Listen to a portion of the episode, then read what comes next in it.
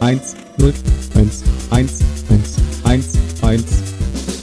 Punkt. Eins, null, null, eins. Radio Korax auf 95,9. We can't be perfect. We can respect your freedom. And there is all the difference. Punkt. Radio, ein kleines Funkmagazin, heute zu Gast bei Sendung für die vernetzte Welt auf Radio Korax 95,9.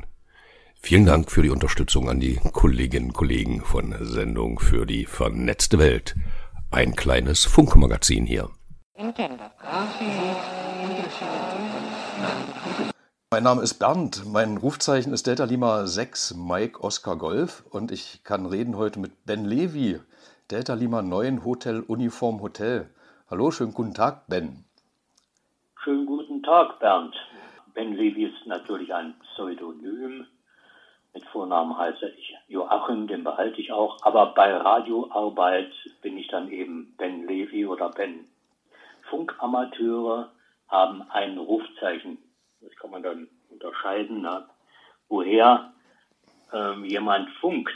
Ben, äh, wie bist du denn selber zum Amateurfunk gekommen? Was ist denn für dich das Reizvolle daran? Was macht denn das so besonders mit diesen Funkwellen und der drahtlosen Kommunikation? Ja, das ist so. Ne? Ich hatte mich schon als Schüler dafür interessiert, aber mehr war es dann nicht. Ne? Und äh, was es mal gegeben hat in der Schülerzeit, Schwarzfunk. Was, was ist Das Schwarzfunk? Waren, aber das waren äh, ganz billige Versuche, so vielleicht die gingen 80 Meter weit. Es gab damals noch nach dem Krieg diese sogenannten Einkreiser. Die hatten Rückkopplung und dann hörte man nichts mehr, sondern das pfiff, wenn man auf einen Träger dann kam irgendwie. So hast du also schon Radioversuche gemacht, als du noch kein Funkamateur warst. Du hast dich für die Ja, Technik ja, ja, ja. interessiert. Also es ging nicht weit. Ich wurde nicht gepeilt und, und nicht äh, straffähig war ich ja auch noch nicht. Also es war nicht schlecht. Ne? Ich kann dann, eine gewöhnliche Drahtantenne war das. Es ging Hochfrequenz, schwache Hochfrequenz ging raus. Wie gesagt, 80 Meter weit. Das waren so meine ersten interessanten Versuche. Wie kamst du dann zum Amateurfunk? Wie hat sich das ergeben? Na, das hat ein bisschen gedauert. Also dann als Schüler, als Schüler auch.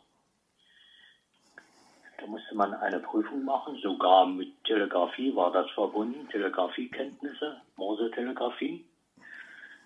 Und äh, dann konnte man als Funkamateur, als SWL sagen wir heute, als Kurzwellenhörer arbeiten und QSL-Karten verschicken oder SWL-Karten. Für die Hörer sei Folgendes gesagt. QSL und SWL-Karten sind Bestätigungskarten mit schönen Motiven drauf, mit frechen Motiven, mit Zeichnungen und so weiter und so fort. Also das hat es schon zu meiner Schulzeit gegeben. Dann habe ich eine Weile nichts gemacht und äh, schon mit 40 bin ich nicht mehr. Schon mit 40 habe ich mich einer mündlichen Prüfung unterzogen. Was ist das dann, so ein Funkamateur? Was äh, darfst du dann? Darf also auf den Amateurfunkbändern senden. Sprechfunk, Morse-Telegrafie. Ich darf äh, digitale Verfahren anwenden. Die sind so schmalbandig, da, das hört man nicht mehr, aber der Computer holt das heraus im Rauschen. Ne? Man darf über den Mond funken.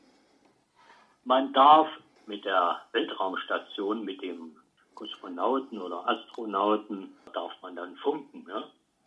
Das ist eine schöne Sache.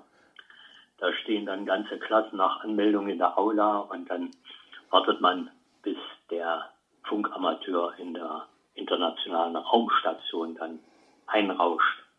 Ich darf weltweiten Funkverkehr ausüben. Ja, was ist denn dieser Amateurfunk eigentlich? Amateurfunkdienst ist ein Dienst, der von Funkamateuren untereinander ausgeübt wird. Amateurfunkdienst wird zu experimentellen technisch-wissenschaftlichen Studien ausgeübt. Bereits das Ausmessen einer Antenne einer UKW-Antenne, einer DC-Antenne, einfach einer Kurzwellenantenne. Das ist schon experimenteller Funk oder es gehört dazu. Amateurfunk dient zur Völkerverständigung. Also für Funkamateure ist das seit Jahrzehnten selbstverständlich. Ich funke nicht nur mit äh, Leuten hier in Deutschland, mit Funkamateuren, sondern es geht ja über die Grenzen hinaus. Dann fragt jeder, der keinen Amateurfunk kennt, ja, wie, wie könnt ihr euch überhaupt verstehen? Spricht da jeder in seiner Sprache oder wie funktioniert das? Also Morse-Telegrafie gibt es seit vielen, vielen Jahren oder Jahrzehnten gibt es Abkürzungen, die sind genormt und es gibt da keine Probleme. Ne? Also für sagen wir, ein Standard QSO, für eine Standardverbindung kein Problem. Oder aber Fremdsprachen, da herrscht das Englische vor. In Russisch geht es natürlich auch, Polnisch und so weiter. Amateurfunkdienst dient auch zur Unterstützung in Not- und Katastrophenfällen. Wenn mal das Internet ausfallen sollte, dann kann der Amateurfunk für ein paar Stunden einspringen. Denn die Notfunkleute, die haben Akkus mit und das reicht für ein paar Stunden. Was machst du am liebsten von all diesen vielen Varianten, die du aufgezählt hast?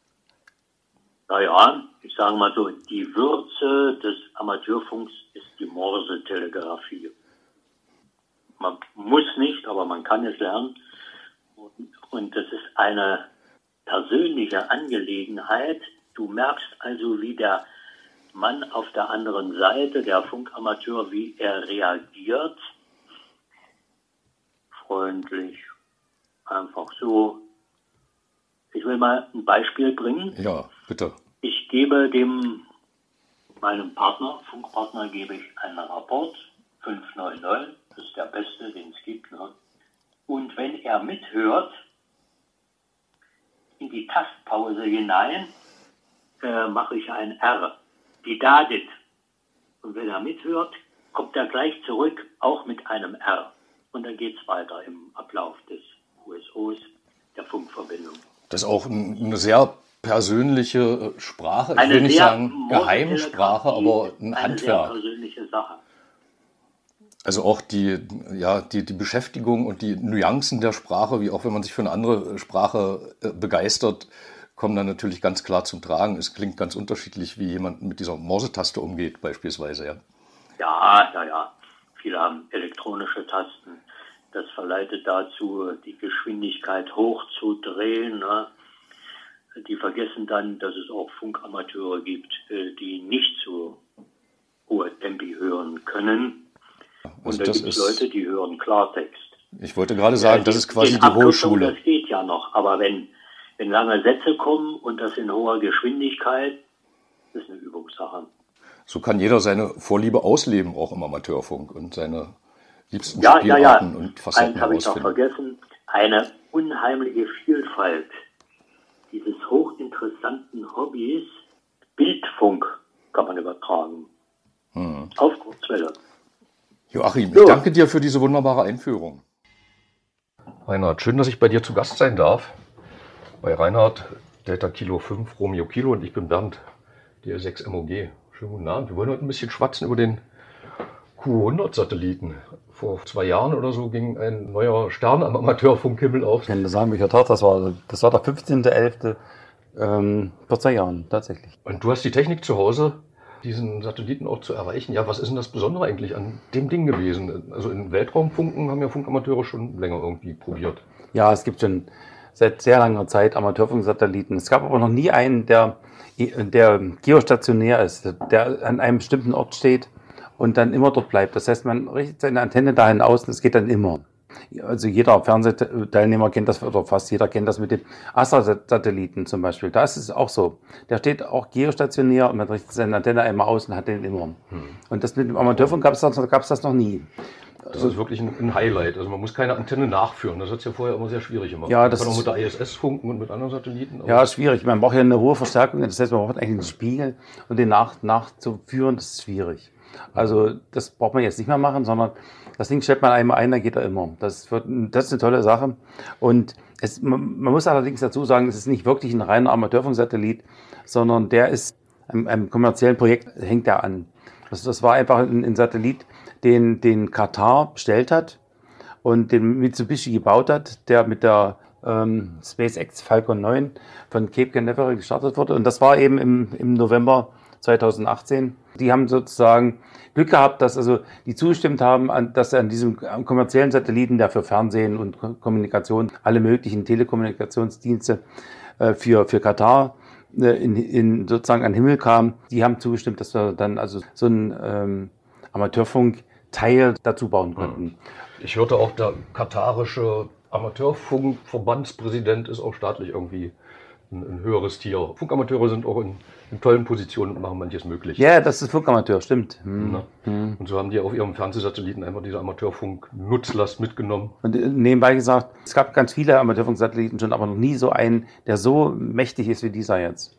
Genau, man kann dann nicht die ganze Welt erreichen, aber äh, Deutschland ist im äh, Strahlbereich und es geht irgendwie von Asien, Indien. Also das, das geht, das geht von, von, vom Nordpol zum immerhin zum, zur, zur Antarktis. Man, die Neumeier-Station hat eine Station, man kann die da erreichen. Also ich höre jetzt sozusagen die Neumeier-Station von der Antarktis genauso laut wie jemand aus Bayern oder, oder aus Brasilien, nach Brasilien, also allerdings nur die östlichen Teile von Brasilien kann man erreichen. Und äh, dann nach Osten geht's bis Philippinen oder so. Das ist immerhin ein sehr großer Bereich. Also man, USA sind nicht dabei, nee, USA Europa, ist nicht dabei. Afrika. Gut, aber jedenfalls ist schon ein großer, großer Teil der Welt, den man mit diesen genau. Satelliten erreichen kann. Und die planen noch weitere Satelliten in der Zukunft, wo man vielleicht dann doch äh, die sich nebenbei untereinander unterhalten im Weltall und wo man dann also vielleicht die Hoffnung haben kann, äh, dass es dann weltweit geht. Das ist eine, eine absolut tolle Sache und, und neue Sache auch. Und äh, das war 2016 war das schon angekündigt. Es sollte an sich 2016 sollte der losfliegen, hat aber nicht gemacht. Und ich kann mich erinnern, ich saß vom, vom Internet und habe diesen ganzen Prozess verfolgt. Die haben Kameras gemacht, draußen, draußen dran gemacht. An, an, du konntest okay. also sehen, wie die, wie die wie, wie da hochgeflogen ist, wie sich die Stufen trennen. Das konntest du also sehen. Und bis er dann sozusagen an der Position war, das war so nach ein paar Stunden, äh, war ich auch dabei, also in der Hoffnung, dass nichts, nichts schief geht, weil das ist in der Vergangenheit schon passiert, dass eben solche Satelliten dann doch nicht so funktioniert haben, wie sie sollten. Und der funktioniert aber tatsächlich, wie sie geplant ist. Und nebenbei gesagt, die Lebensdauer für, für diese Geschichte ist jetzt für 15 Jahre geplant. Das Schöne ist, es ist ein Fernsehsatellit und man kann auch äh, diverse Komponenten nutzen, die aus der Massenproduktion des Satellitenfernsehempfangs. Ja, ja, das stimmt. Also, also ganz man, billige Schüsseln zum Beispiel. Wenn man das empfangen will, kann man eine ganz normale, sogar 60er Schüssel reicht schon aus, äh, um das zu empfangen. Und man nimmt einfach den LNB, das ist praktisch diese ganz normale äh, Satellitenempfangstechnik, die es überhaupt gibt, für 15 Euro oder so, kann man die kaufen. Und ähm, dann äh, macht man allerdings das Problem, dass es natürlich nicht auf dem Fernseher landet, das ist auch nicht im Radio, sondern man braucht dann einen Empfänger dafür. Aber die gibt es die nennt sich SDR. Software Defined Radio, ja, SDR. Genau. SDR heißt das, Software Defined Radio. Und die gibt es also für 10 Euro zu kaufen, tatsächlich. Das ist wirklich billig. Man braucht dann allerdings einen PC, um das dann zu hören. wir können uns ja sicherlich auch viele Normalbürger noch an diese DVB-T-Sticks erinnern und mhm. die taugen tatsächlich, um diverse ja, ja. Äh, Rundfunkwellen auch zu empfangen. Ja, genau. Das, so ein Ding ist das im Prinzip. Das ist ein spezieller Chip, den man da braucht. Aber da, und dann kann man das tatsächlich zuhören. Senden kann man natürlich noch nicht, also senden kann man überhaupt nur als Funkamateur, braucht die Amateurfunklizenz. Aber äh, das haben ja viele und das äh, kann ich auch nur einladen dazu, die zu machen. Und äh, dann kann man da auch drüber senden. Die, die, Sendetechnik dafür ist ein kleines bisschen aufwendig, aber auch nicht so schwierig. Das kann man schon. Also das sind ja schon für einen Funkamateur auch ungewöhnliche Frequenzen. Das Tolle ist, man hat eine stabile Verbindung. Wenn man eine Verbindung hat, dann funktioniert das ganz wunderbar, als ja. würden wir hier im, im Orts Funkgespräch auf UKW uns irgendwie unterhalten, nur eben, dass es Brasilien, Malawi oder Israel irgendwas Oder ist. die Neumeier-Stationen auf der Antarktis, die kommen alle gleich laut an. Äh, das ist ganz anders als auf der Kurzwelle. Ja. Also da ist Verbindung mehr oder weniger Zufall. Die die Ausbreitungsbedingungen geben das her oder das Signal versinkt vielleicht auch mal wieder im Rauschen. Das ja, gerade gerade heute ist so ein, ein richtiger schöner Amateurfunk-Contest und da habe ich noch vor, vor drei Stunden auf 15 Meter Nordamerika gehört. Eine Station neben der anderen, fantastisch, wirklich. Hm. Und dann wirklich in einer halben Stunde hat es gedauert, waren die alle weg. Das ist eben das die Ausbreitungsbedingungen auf Kurzwelle. Das ist hier nicht. Wenn du Q100, kann ich natürlich jederzeit in Kontakt machen. Na gut, man soll, muss schon darauf achten, dass auf der anderen Seite nicht vielleicht tiefe Nacht ist oder, tiefe, oder ganz früh am Morgen. Aber Äh, ich meine, selbst dann, man findet auf jeden Fall immer Stationen dort. Zudem leidet der Amateurfunk auf der Kurzwelle natürlich unter der niedrigen Sonnenaktivität, die wir immer noch haben. Und darum sind Fernverbindungen eigentlich ein bisschen schwierig. Also es wird jetzt besser. Das, die Sonnenaktivitäten zu, aber es wird noch ein paar Jahre dauern. Die Periodizität sind elf Jahre. Also man hat also, äh, wir waren jetzt gerade im Minimum, jetzt kommen wir gerade so raus aus dem Minimum. Es dauert also bestimmt noch fünf Jahre, vier Jahre, bis es da so richtig wieder gut geht. Ja, was brauchen wir denn jetzt, äh, wenn wir das sendeseitig probieren wollten? Also wir sitzen ja hier vor deiner Anlage im Prinzip und wollen das dann auch mal äh, live probieren. Ja, normalerweise ähm, möchte man ja nicht mehrere Schüsseln haben und hat auch nicht die Möglichkeit, mehrere Schüsseln aufzubauen. Man kann also so eine Kombinationsantenne machen, die einmal auf 10 Gigahertz das Satellitensignal empfängt und dann muss man für das Sendesignal, was auf 2,4 Gigahertz, äh, nur, nur zur Erklärung, 2,4 Gigahertz ist ungefähr die, die WLAN-Frequenz. Und zwar die, die kleinere. Es gibt ja also 2 und 5 Gigahertz WLAN-Bänder. Das ist sozusagen das untere. Und das ist ungefähr da, wo man senden muss. Und da muss man dann mit, äh, mit derselben Schüssel kann man das mit, mit praktisch mit so einer Doppelantenne, kann man also zu dem Satelliten hochsenden und man kann sich dann gleichzeitig hören. Das werden wir ja gleich mal beim, beim genau. Probieren, wenn wir das gleich sehen. Das heißt, man hört sich selber mit ein bisschen Verzögerung und ähm, man, man hört dann die anderen Stationen, die einen wahrnehmen, können dann auf dieser Frequenz antworten. Das ist natürlich eine große Entfernung. Man merkt natürlich, wenn man sendet und sich selber hört, da hört man genau diese, diese, diesen, diesen Zeitverzug, also diese, diese Zeitdifferenz. Das ist das Signal muss da hochkommen und wieder runterkommen. Das kann man, das ist äh, äh, schon sehr störend, wenn man sich selber hört, während man, während man spricht, sozusagen, da muss man leise drehen. Das, das finde ich auch sehr. Das ist sehr nervig, wenn man also mit jemandem spricht und hört sich selber mit. Das geht gar nicht. Also das ist irgendwie ein bisschen störend. Aber natürlich kann man leise machen. Das Schöne ist, äh, du hast schon erwähnt, äh, hochgefunkt wird auf einer WLAN-Frequenz eigentlich sodass man auch Endstufen nehmen kann, die eigentlich aus dem ja, Massenbereich irgendwie ja, genau. diesem WLAN. Also ja, man, man, braucht so ungefähr eine, also die Leistung, die man braucht, ist nicht sehr groß. Mit einem Satellitenspiegel von 80 Zentimeter, da reichen vielleicht, weiß ich nicht, 5 oder 8 Watt. Und solche Endstufen gibt es zu kaufen. Also die kann man, nebenbei gesagt, als normaler Mensch äh, ist das nicht erlaubt, aber als Funkamateur schon. Also ich, da kann ich nochmal äh, sozusagen darum bitten, schaut doch mal, ob er nicht vielleicht die Amateurfunklizenz machen wollt. Jedenfalls, dann geht es, dann ist es erlaubt. Kontakt findet er zum Beispiel zum Radioclub der Martin Luther Universität. Genau, also da, da sind wir alle beide drin. also, wir müssen einfach mal googeln unter Delta Lima 0 Mike Lima Uniform oder mal einfach gesagt DL0 MLU. Und da findet er unsere Seite und da findet er Kontakt. So, jetzt wollten wir uns das mal angucken. Wir hatten schon über die, die Schüssel, den Empfänger. Was benutzt du als Empfänger jetzt hier? Der Empfänger, also ich nehme nicht diesen, diesen RTL-Stick, der da 10 Euro kostet, sondern ich habe tatsächlich ein Funkgerät, was ich schon vorher hatte. Hm. Und äh, das ist also ein Gerät, wo ich also äh, die, wo oben auf an, meinem, an meiner Schüssel wird der LNB sozusagen äh, konvertiert auf äh, 70 cm Amateurfunkband. Das ist also 435 Megahertz. Und da empfange ich das jetzt. Da hörst du jetzt. Äh, und senden äh, kann ich natürlich nicht auf derselben Frequenz, da würde ich mich ja nicht mehr hören können. Oder könnte ich nicht gleichzeitig hören und senden. Äh, das mache ich auf einem 2 Meter Band, 144 Megahertz.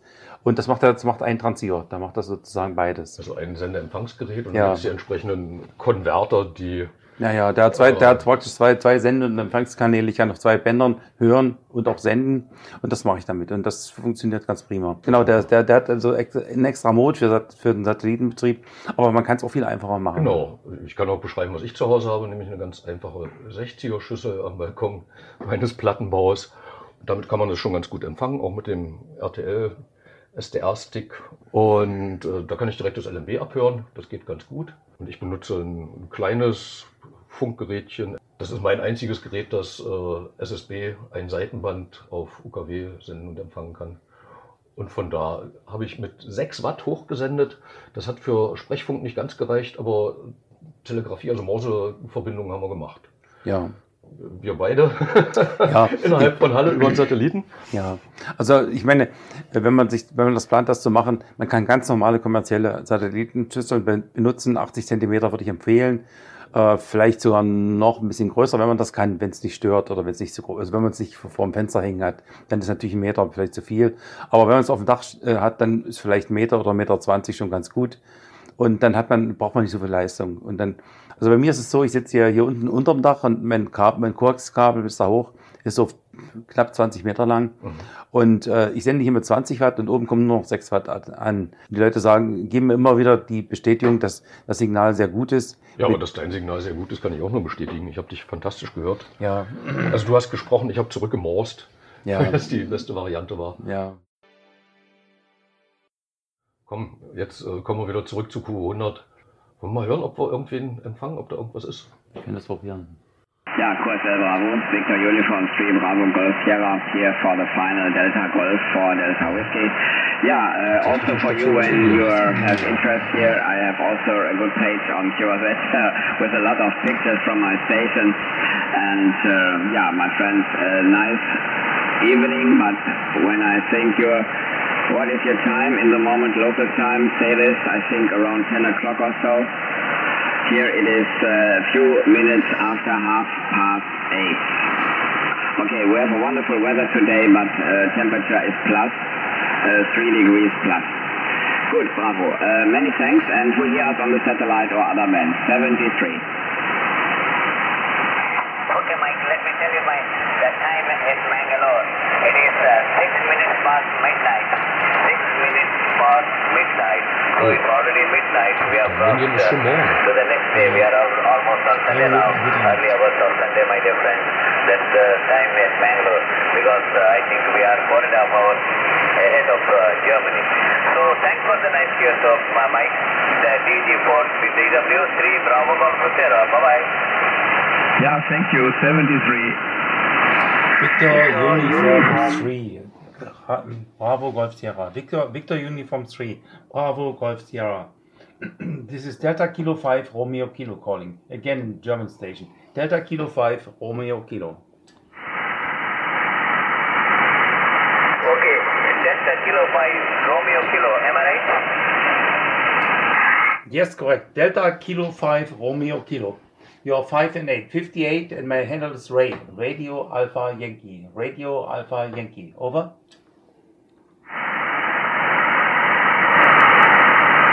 Okay, okay, Ray. Okay. Delta Kilo 5 Romeo Kilo. This is Victor Uniform number 3. Bravo Golf Sierra. Okay, Ray. Thanks for, uh, for coming back to my call. Yeah, Mike, uh, my name is Prabhu. My name is Prabhu. Papa, Romeo, Alpha, Bravo, Uniform. Bravo is my name. QTH is Mangalore. Mangalore, a port city on the west coast of India, my dear friend. Locator is uh, my kilowatt 72 kilowatt uniform. My kilowatt 72 kilowatt uniform is my locator. Uh, and and uh, yeah, Mike, back to you. Delta kilowatt 5 radio kilo. This is Victor uniform number 3. Bravo Golf. Please go ahead, Ray. Yeah, your your report is five and eight here. Uh, nice to uh, hear you. Very easy to, to receive your signal. Um, my name, as I told you, is Ray, Radio Alpha Yankee, and my QTH is the city of Halle. Hotel Alpha Lima Lima Echo. Hotel Alpha Lima Lima Echo. My locator is Juliet Oscar 51 X-Ray Lima. Juliet Oscar 51 X-Ray Lima. This is about 150 kilometers south of Berlin, capital of Germany. Our station here is a um, IC 9700 and um, antenna is a 1.2 meter dish and um, there is um, converter, four up converter. It has 20 watt output right now, but at the antenna there are only 6 watt, not more than 6 watt due to the coax cable uh, losses. So it means that um, transmitting the 6 watt at a 120 centimeter dish and uh, and you're you're quite well to understand here. So Mike, back to you. Victor Uniform 3, Bravo Golf Sierra. This is Delta Kilo 5, Romeo Kilo listening for you. Okay, Delta Kilo 5, RK3 Bravo Golf Sierra. Thank you very much, Ray, for all the information you have given. Yeah, I have given all my information on my uh, QRZ.com page. But let me re- repeat to you, let me say a few words about my setup here. Yeah, I got a standard DTH uh, LNB 90 cm offset uh, dish. Uh, I'm using it. Most common both for RF and TX for your information. And I got a tiny RTL SDR console software. And uh, yeah, and uh, I'm using about 5 watts of power. My rig is uh, Canon TS 590 SG. And uh, uh, I'm using about 5 uh, watts of power, my dear friend. That is the setup here. Of course, further details are in my page. Back to you, Mike. Um, uh, back to you, Ray. Delta kilowatt 5 radio kilo. This is Victor uniform number 3, Bravo Golf Sierra. Then thanks for the QSO. Please go ahead. Yeah, thank you. Uh, Bravo in Mang- Mangalore. Yeah, your signal is here quite nice, easy to understand, no problem. I would like to ask you for your QSL card. I will send you my QSL card in any case. Uh, so thank you very much for this nice QSO via the QO100 satellite. Uh, that is a very great opportunity now for amateur radio operators in Europe and also in India, of course, to get in contact very easy and uh, independent on the band conditions. So Victor Uniform 3, Bravo Golf Sierra, Delta Kilo 5, Radio Kilo 73, and thank you very much for the QSO. Okay, Delta kilowatt 5 radio kilo 3 Bravo Golf Sierra returning okay for the final token rate. Yeah, I do agree with you. This really a wonderful uh, means to contact each other. You know, this is much better than our usual HF. So I really, I really thank the person who has, uh, you know, put this uh, this satellite on in orbit. I really thank you very much. That's my uh, uh, this one my reaction to this uh, QS uh, QO 100, my dear friend uh, Ray. I hope to meet you again. Seven trees, QSL card, okay. I'll be sending you seven trees. Have a nice and uh, beautiful evening. Uh, uh, till we meet again. Uh, take care. Stay safe. DK5RK. This is VO3 BGS. Bye bye. Fantastisch. Also Indien. Aber jedenfalls hatte er 5 Watt und das ist also auch wenig, sagen wir mal. Und man braucht, man braucht keine hohe Leistung. Man muss da vielleicht dazu sagen, auf Kurzwelle sendet man bis 750 Watt bei uns und das ist viel, viel mehr Leistung. Das braucht man hier nicht. Das ist äh, praktisch aus, aus der Batterie zu betreiben, wirklich wenig Leistung. Und damit kommt man also tatsächlich über diesen Satelliten und wird also nicht weltweit, aber halb weltweit, kann man sagen. Das ist äh, allerdings schon auch eine, eine kleine Herausforderung. Also man muss wieder mal ein bisschen basteln, sich mit Neuem beschäftigen. Ähm, auch mit Frequenzen, mit denen man alltäglich als Funkamateur auch eher nicht so unbedingt zu tun hat. Aber es ist zu bewältigen, zumal, wie schon erwähnt, ja viele äh, Komponenten aus dem Massenbereich da irgendwie einsetzbar sind. Ja, ja, das stimmt. Also, es, also das erstmal zuzuhören, ähm, da braucht man auch nicht Funkamateur sein, sondern einfach nur, wenn man Lust hat, ein bisschen an Funktechnik, dann kann man das ganz leicht machen. Das ist also ganz einfach. Und wenn man sich einfach dafür interessiert und gar keine Technik erstmal in die Hand nehmen möchte, aber wahrscheinlich ja ein äh, Smartphone, ein Computer oder irgendwie Internet zur Verfügung hat, dann gibt es natürlich Web-SDRs, also software-definierte Radioempfänger im Internet. Und da sollte es eigentlich reichen, Web-SDR und QO100 einzugeben. Und dann findet man da schon was, wo man auch aus seinem Computer einfach erstmal hören kann, was auf diesem Satelliten los ist. Ja, ja. Also als wir das erste Mal versucht haben, da drüber zu kommen, sind wir drüber gekommen, aber haben es nicht gehört. Und da haben wir genau diesen Web-SDR aus England zum Beispiel benutzt und gehört. Da konnten wir uns wieder zurückhören. Äh, Aber natürlich ist die Idee natürlich, dass man also hoch sendet und runter wieder hört. Aber wie gesagt, der zweite Weg ist uns damals nicht in die Lungen jetzt, aber jetzt geht's aber doch. Das lag vielleicht an unserer Technik, die wir damals verwendet haben. Aber am Ende hat es jedenfalls keinen großen Aufwand gemacht, das, da aktiv zu werden. Genau, Amateurfunk ist und bleibt Experimentalfunk und dient der Völkerverständigung und der Weiterentwicklung der Technik. Und da Ja. muss man eben mal ein bisschen probieren. Und wir dürfen das ja auch. Ja, Dafür haben wir eine Lizenz genau. gemacht. Genau, wir können also Sendetechnik selber zusammenlöten, wenn wir wollen, müssen die entsprechenden technischen Bedingungen einhalten, Oberwellensicherheit und so weiter. Aber dafür haben wir extra eine Prüfung gemacht und können, dürfen das auch und können das. Und das ist auch eine schöne Sache, finde ich. Ähm, ich sage in der letzten Zeit immer wieder gern, das ist das richtige Hobby zur richtigen Zeit. Ich sehe manchmal nicht so viele Leute, aber wir unterhalten uns eigentlich jeden Abend mit bekannten oder unbekannten Funkamateuren aus aller Welt. Und das ist wirklich sehr, sehr schön. Ja, also das kann ich bestätigen. Also es gibt ganz viele Spielarten, zum Beispiel auf Kurzwelle miteinander sozusagen äh, in Sprechung oder Telegrafie oder digital oder sonst wie sich zu unterhalten, aber auch jetzt neuerdings über diesen, diesen Satelliten. Und das ist eben seit zwei Jahren neu und erstmalig, das gab es so, also bei den vielen, sagen wir mal, ungefähr 100 Satelliten, die wir hatten, Amateurfunksatelliten meine ich, äh, ging das noch nie, aber jetzt haben wir en- endlich einen geostationären Satelliten, der also äh, immer zu erreichen ist wo man also die Antenne einmal ausrichtet und dann geht das so wie, wie beim Fernsehen eben Astra oder so. Und das ist natürlich eine, tolle Sache. Und man kann jetzt hier sehr viele Amateurfunkstationen ganz leicht arbeiten. Aus, aus, aus, also zum Beispiel, wenn ich jetzt auf Kurzwelle versuchen würde, eine indische Station zu erreichen, das wäre sehr schwierig. Ja. Und äh, da könnte ich wahrscheinlich drei Tage warten, bis ich mal einen dran habe. Ähm, und hier dann gelingt das quasi. Und hier, hier geht's immer, hier geht's praktisch immer. Man kann hier zwischen Brasilien und, äh, ja, dem, und, und vielleicht bis Philippinen oder so, kann man also immer Stationen finden und das ist natürlich eine tolle Sache. Genau. Wir hatten schon gesagt, man kann darüber morsen, man kann äh, sprechen, wie wir es eben gemacht haben, ein Seitenband äh, Fernsprechen, sage ich jetzt mal. Ja. Aber äh, es geht natürlich außerdem auch Datenkommunikation. Also ja, das, das geht auch. Man, man kann Textchen so, schreiben. Genau, man kann also praktisch von der Computertastatur sich einfach unterhalten, was schreiben, das geht. Aber es geht aber auch Fernsehen. Also die, die haben einen speziellen Fernsehkanal, Amateurfunkfernsehen kann man machen über diesen Satelliten. Mhm. Und das ist natürlich schon toll, was eine relativ große Bandbreite ist. Und ähm, das ist ja auch nicht so selbstverständlich, dass sie uns das machen lassen. Aber es geht. Und das habe ich selber noch nicht versucht, aber äh, das geht auf jeden Fall. Ich weiß, dass dafür äh, richtig viel Aufwand sozusagen betrieben wurde Ja, ja. und dass, äh, dass das viele Leute Das ist machen. natürlich noch deutlich mehr Aufwand und wie hörte ich neulich zwei Funkamateure sich unterhalten über Fernsehen auf dem Satelliten. Naja, man muss natürlich auch was zu sagen, besser zu senden haben. Also wenn man dann nur seine Und Urlaubsvideos Und, und was, Welt zu- was zu zeigen haben, natürlich. Ja. Man, also, muss auch irgendwie interessant sein im günstigsten Fall. Natürlich. Ja, ja, sicher. Aber das ist natürlich auch eine Sache, die es auch schon seit vielen Jahren gibt und jetzt aber den Satelliten dann auch quasi halb weltweit, ich sag mal halb welt- weltweit, weil der Satellit kann ungefähr die halbe Welt sehen aus seiner Position, wo er ist. Und ähm, das ähm, ist ja schon mal schon mal was. Ne? Genau, das Ding heißt S-Heil, so heißt der Fernsehsatellit, glaube ich, und, und Q100 ist dieser Amateurfunktransponder da drauf. Ja, Wer da nochmal nachlesen mag. Und, äh, Reinhard, vielen herzlichen Dank für die Einladung. Es war sehr schön bei dir. ja klar. Wir hören Hans-Dietmar Sievers in einem Beitrag über Energiegewinnung aus biologischen Brennstoffzellen. Der innovativste Blumentopf von Mexiko.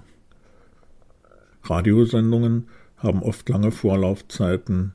Als vor etwa zwei Jahren die Idee für ein Funkmagazin aufkam und ich gefragt wurde, sagte ich zu. Ich schreibe etwas über Sensoren, die mit Satelliten funken. Voriges Jahr erneuerte ich meine Zusage. Ich mache etwas, schreibe das dann aber frisch. Als es jetzt losgehen sollte, musste ich mit Entsetzen feststellen, dass es überhaupt keine Sensoren mehr gibt, die mit Satelliten funken.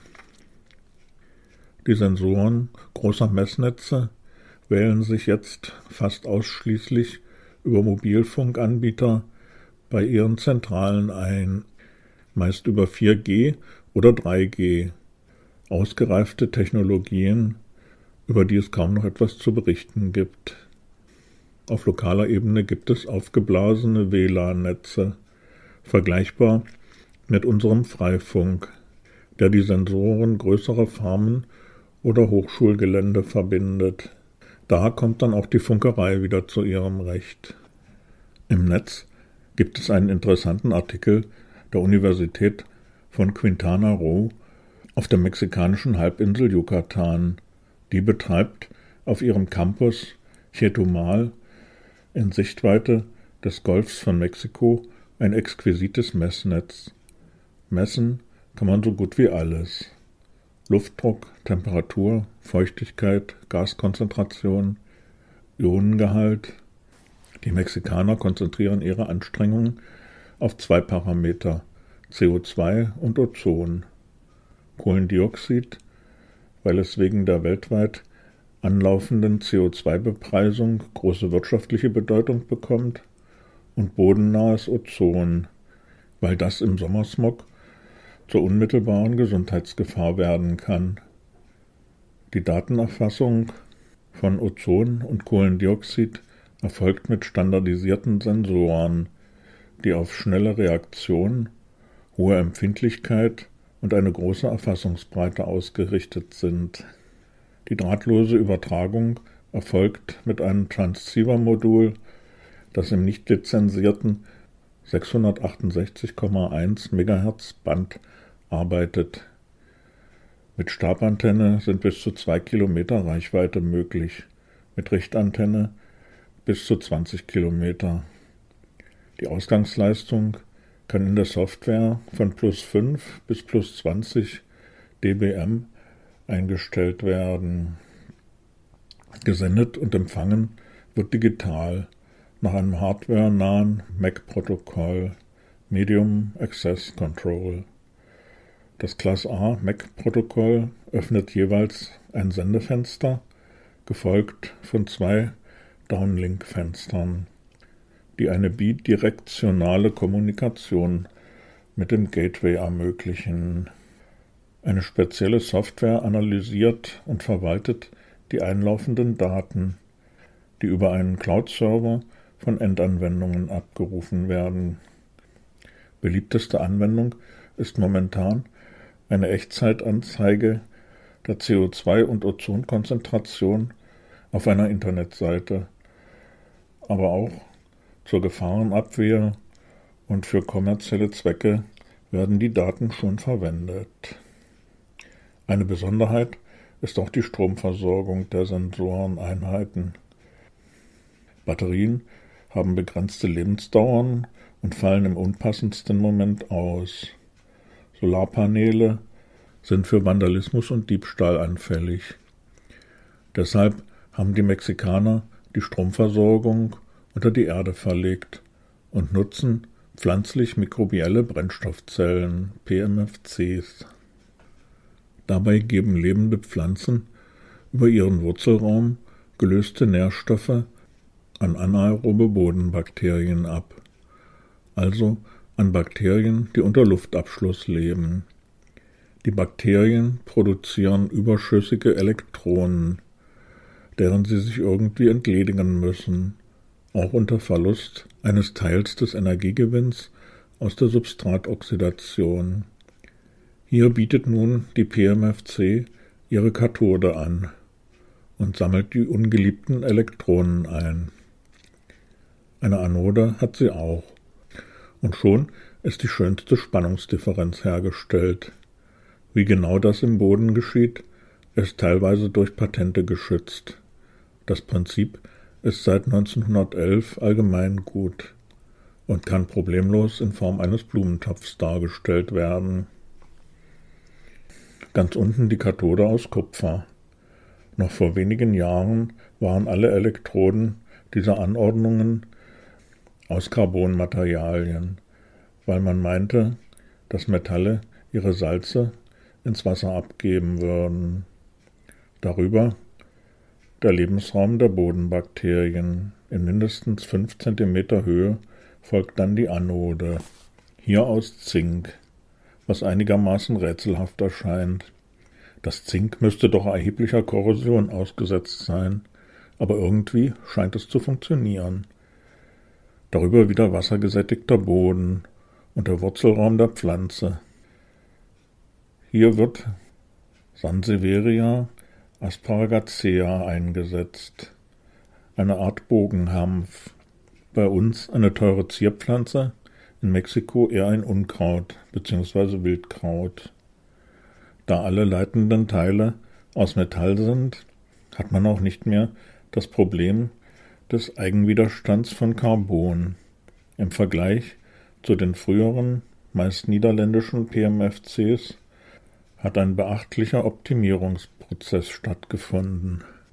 Die Stromernte wird mittlerweile von einem billigen Energy Harvesting Modul verwaltet.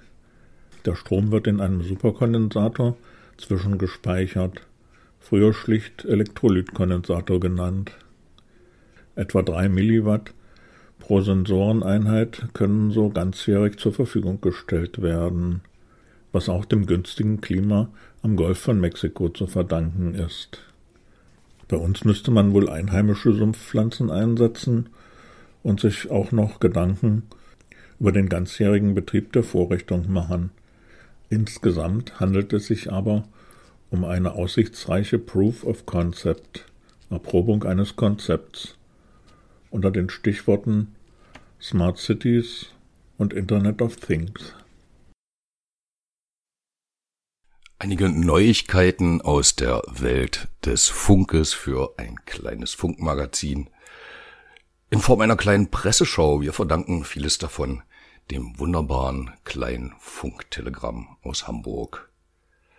Thailands König bekam Amateurfunkrufzeichen Hotel Sierra 10 Alpha geschenkt. Bereits am 24.09.2020 bekam der thailändische König Viranglongkom im Rahmen einer Zeremonie in Bangkok von der thailändischen Telekommunikationsbehörde NBTC das Rufzeichen Hotel Sierra 10 Alpha verliehen. Außerdem werden ihm vom thailändischen Amateurfunkverband zwei Funkgeräte geschenkt. Der thailändische König ist, wie auch schon sein 2016 verstorbener Vater König Bumibol Hotel Sierra 1 Alpha Patron des thailändischen Amateurfunkverbandes.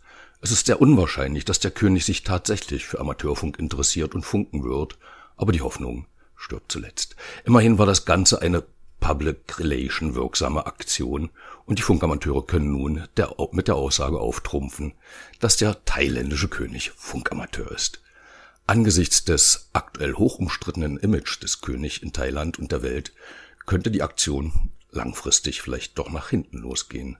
Übrigens Ex-König Bumibol Hotel Sierra 1 Alpha war, so viel wir wissen, nie jemals im Amateurfunk selbst aktiv. Er hat lediglich in ganz jungen Jahren wohl mal ein UKW-Handfunkgerät benutzt. Bundesnetzagentur. Weiter keine Amateurfunkprüfung, dafür die Frist für Durchgefallene verlängert. Die Bundesnetzagentur führt seit Dezember 2020 keine Amateurfunkprüfung mehr durch. Bis Anfang März 2021 hatte sich dieser Zustand Corona-bedingt nicht geändert.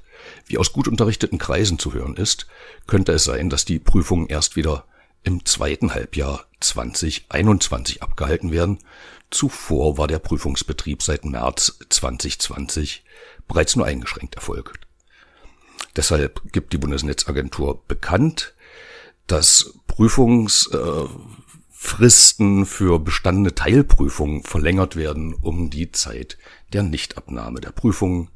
Einige deutsche Funkamateure haben mittlerweile die Online-Prüfung des amerikanischen Amateurfunkverbandes benutzt, weil in Deutschland keine Lizenzprüfungen möglich waren. Im Gegensatz dazu Großbritannien Riesenerfolg bei Zahl der Neulizenzen. Aus Großbritannien wird dagegen gemeldet, dass die durch Covid-19 initiierten Online-Lehrgänge und Online-Lizenzprüfungen weiter sehr erfolgreich sind. Am 18.10.2020 wurde die unglaubliche Zahl von 2000 neuen Foundation-Lizenzinhabern im Jahr 2020 überschritten. Zuvor wurden in einem ganzen Kalenderjahr maximal 1300 solche Einsteigerlizenzen neu ausgegeben. Aufs Jahr gerechnet ist das eine Steigerung um rund 85 Prozent. Außerdem gab es bis Mitte Oktober in diesem Jahr 268 neue Intermediate-Lizenzen in UK. Zum Vergleich, in Deutschland wurden im Jahr 2019 insgesamt 892 neue Amateurfunkzeugnisse ausgeteilt, wovon grob die Hälfte auf Klasse A und Klasse E entfielen. 2020 dürften die Zahlen wegen der monatelang nicht abgehaltenen Prüfungen eher niedriger liegen. Vielleicht bei ca. 409 E-Klasse-Inhabern, was neben den über 2000 in Großbritannien wirklich ziemlich mies aussieht. Störende Wasservitalisierer Bundesnetzagentur reagiert nach einem Jahr. Seit Anfang 2020 sind sogenannte Wasservitalisierer im Handel, die mit mehreren Watt Leistung auf 154,015 MHz senden. Der Hersteller verspricht damit Trinkwasser so zu modifizieren, dass es heilende Wundereigenschaften bekommt. Dementsprechend hoch ist der Preis für so ein Gerät, das nur nach individueller Beratung für um die 7000 Euro zu haben ist. Trotz dutzender Störungsmeldungen aus dem ganzen Bundesgebiet hat es über ein Jahr gedauert, bis die Bundesnetzagentur ein umfassendes Betriebs- und Vertriebsverbot am 12.03.2021 aussprach. Da geht es um sehr viel Geld, denn laut Bundesnetzagentur wurden bisher ca. 2400 dieser Geräte, entspricht etwa 17 Millionen Umsatz, die fast gleich Gewinn sind, verkauft. Verkauf von TCP-IP-Adressen brachte 108 Millionen Dollar ein. Der Präsident der US-amerikanischen Vereinigung Amateur Radio Digital Communications hat mitgeteilt, dass sie von Amazon 108 Millionen Dollar für den Verkauf von 4 Millionen Amateurfunk-TCP/IP-Adressen erhalten haben. Der Verkauf dieser Adressen hatte unter anderem in Deutschland die komplette Umstellung der IP-Adressen im Hemnet nötig gemacht. Arecibo-Teleskop eingestürzt. Das weltbekannte Arecibo-Radioteleskop in Puerto Rico ist Schrott. Nachdem im August bereits ein Tragseil gerissen war, war Anfang November noch ein weiteres Seil gerissen. Dadurch war das ganze System instabil, laut der betreibenden US-Institution NSF nicht mehr reparabel und ist dann am 1.12.2020 eingestürzt. Eine Reparatur seitens des Betreibers war auch nicht mehr geplant gewesen. Die 137 über dem Boden an Seilen schwebende, 900 Tonnen schwere Instrumentenplattform ist nun zu Boden gestürzt. Das 1963 fertiggestellte Radioteleskop war mit 305 Metern Spiegeldurchmesser gegenwärtig das drittgrößte Radioteleskop der Welt. Im Laufe der Jahrzehnte wurden auch einige Male Erd-Mond-Erde-Funkverbindungen mit der Antenne durchgeführt, zuletzt durch K1JT im April 2010 auf 70 Zentimeter mit einer Leistung von 240 Megawatt. Die imposante Anlage mitten im Dschungel war zudem Filmkulisse im Science-Fiction-Drama Contact und im James-Bond-Streifen GoldenEye. Flex-Transceiver steuert Drohne der US Air Force. Es ist kein Geheimnis, dass der US-Amateurfunkhersteller Flex Radio eng mit dem US-Militär zusammenarbeitet und sehr viel Geld in diesem Bereich verdient. Im Januar 2021 wurde bekannt, dass im Dezember 2020 erstmals erfolgreich eine Drohne vom bekannten Typ MQ-9 Reaper mit einem SDR-Transceiver Flex 6600 über Kurzwelle ferngesteuert wurde. Dieser bewaffnete Drohnentyp ist seit vielen Jahren beim US-Militär weltweit im Einsatz. Auch diverse Länder in Europa haben diese Drohne von den USA gekauft. Üblicherweise werden diese Drohnen via Satellitenkommunikation gesteuert. Für das US-Militär ist eine alternative Fernsteuerung über Kurzwelle für den Fall, dass die Satellitenkommunikation ausfällt, interessant. Das kann zum Beispiel über aktive Störung der Signale oder geografische Gegebenheiten der Fall sein. Eine sichere Steuerung der Drohnen über Kurzwelle soll bis über eine Entfernung von 12.000 Kilometern möglich sein. Rundfunkmuseum Fürth wird erweitert. Das Rundfunkmuseum in Fürth im ehemaligen Grundig-Verwaltungsgebäude wird für 4,5 Millionen Euro renoviert und erweitert werden. Anlass ist die Übernahme der Sammlung des Deutschen Rundfunkmuseums aus Berlin, das geschlossen wird. Ab Oktober 2023 werden die Exponate aus Berlin in Fürth zu sehen sein. Damit dürfte Fürth das größte deutsche Rundfunkmuseum werden. Vielen Dank, liebe Zuhörerinnen und liebe Zuhörer, für das Interesse an diesem ersten kleinen Funkmagazin. Radio, ein kleines Funkmagazin. Für Anregungen, Hinweise oder auch Programmvorschläge für geplante zukünftige Sendungen sind wir sehr dankbar. Und Kontakt findet man über Delta Lima 0 Mike Lima Uniform DL 0 MLU mit einer Suchmaschine deines Vertrauens suchen und finden. Dort gibt es den Kontakt. Vielen Dank und bis zum nächsten Mal. Von Radio Kopax und wo? Auf welcher Frequenz? 95.9. 95.9, muss man merken. Mal einstellen.